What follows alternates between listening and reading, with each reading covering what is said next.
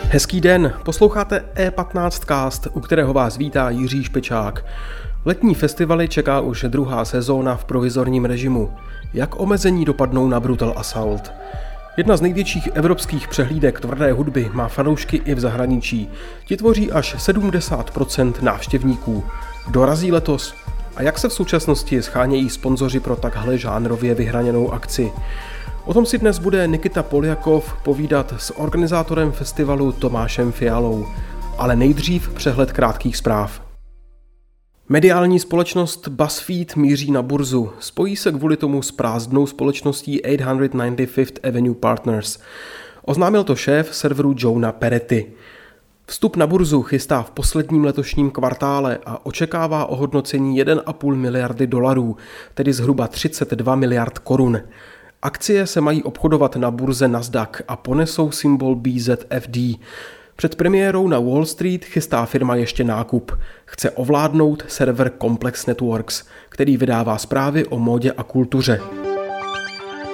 Drahé bydlení je v Česku velké téma. Ze zemí OECD jsme pátí nejhorší. Na průměrný byt Čech potřebuje zhruba 11 ročních mest, v Praze až 15. Jak tohle téma reflektují předvolební kampaně? Některé strany slibují velkorysou státní a obecní výstavbu, někdo vysoké zdanění investičních bytů. Ve hře jsou i úvěry pro obce a mladé lidi.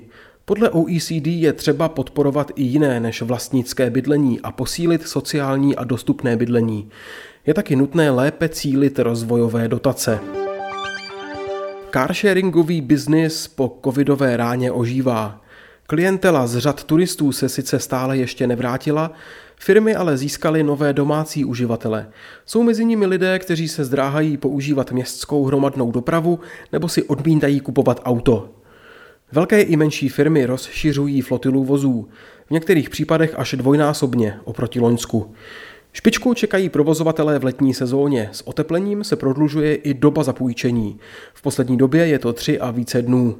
Pronajmout si můžete osobní auto, ale i obytné, sportovní a historické vozy nebo třeba elektromobily. Více informací se dočtete na e15.cz. Teď už je čas na Nikitu Poljakova a jeho rozhovor s Tomášem Fialou z festivalu Brutal Assault. Teď už tu vítám Tomáše Fialu, spolupořadatele festivalu tvrdé hudby Brutal Assault. Ahoj Tomáši. Ahoj, zdravím. Kolik vás pandemie zatím stála peněz? Jsou to uh, miliony korun a uh, rozhodně to není uh, doba, která, která nám přeje. Nicméně podobně je na to x, i x jiných oborů a všichni se s tím musí nějak vypořádat. Stát i nějakým způsobem přispěl, nicméně to festivalové podnikání je poměrně specifický, to znamená x rizik jsme si museli podstoupit a x peněz to stálo, ale na druhé straně pravda je ta, že vlastně my to děláme jednou za rok a dopředu jsme schopní se na to připravit. To znamená, my nepřicházíme o každodenní tržby, ale přicházíme vlastně o tržby, které e, tvoříme jednou za rok a pořád je odkládáme a už je to druhá sezona, takže je to trošku náročnější. Colors uh, už další rok odložili, některé festivaly taky vy ne, Rock for People taky ne. Eh, kdybyste vy odložili, je to pro vás existenční problém? Končili byste úplně? No ne, my jsme odložili náš velký festival. My jsme ho znovu odložili a uspořádali jsme festival malý, který je v jiném formátu a uh, vlastně má reprezentovat, trošku, reprezentovat něco trošku jiného a má reprezentovat myšlenku, pojďme zkusit něco dělat, pojďme zkusit dělat to, co se v téhle chvíli dá, což se o velkém festivalu uh, formátu Brutal Assault říct nedá, protože my máme přeci jenom uh, hodně uh, zahraničních jak návštěvníků, tak kapel a uh, tenhle formát je v dnešní době extrémně komplikovaný. A Tomáš, kolik tam jezdí průměr průměru lidí na váš festiák?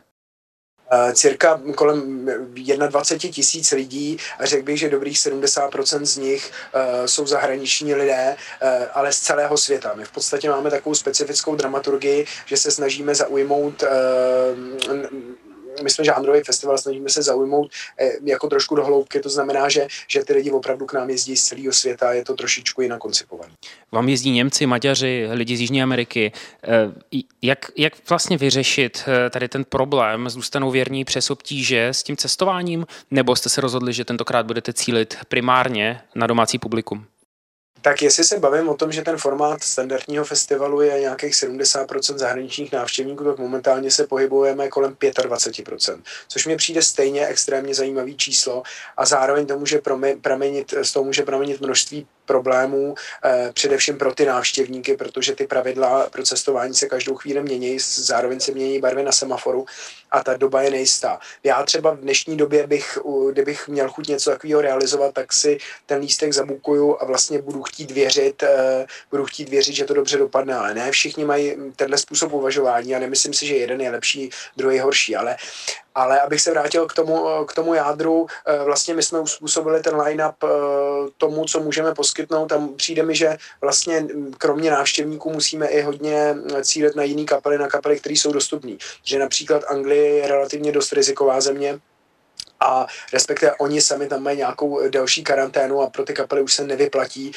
jezdit na, na jeden koncert do Evropy. To znamená, musíme vlastně tu skládanku skládat podle toho, kdo může přijet. Nám, to znamená, jo, není to sebevražda trochu, vlastně dělat dramaturgii festiáku, který, eh, kdy, kdy vlastně půlka třeba kapel, který jsou zrovna populární, nebo který zrovna jako hypujou, vlastně nemůžou přijet?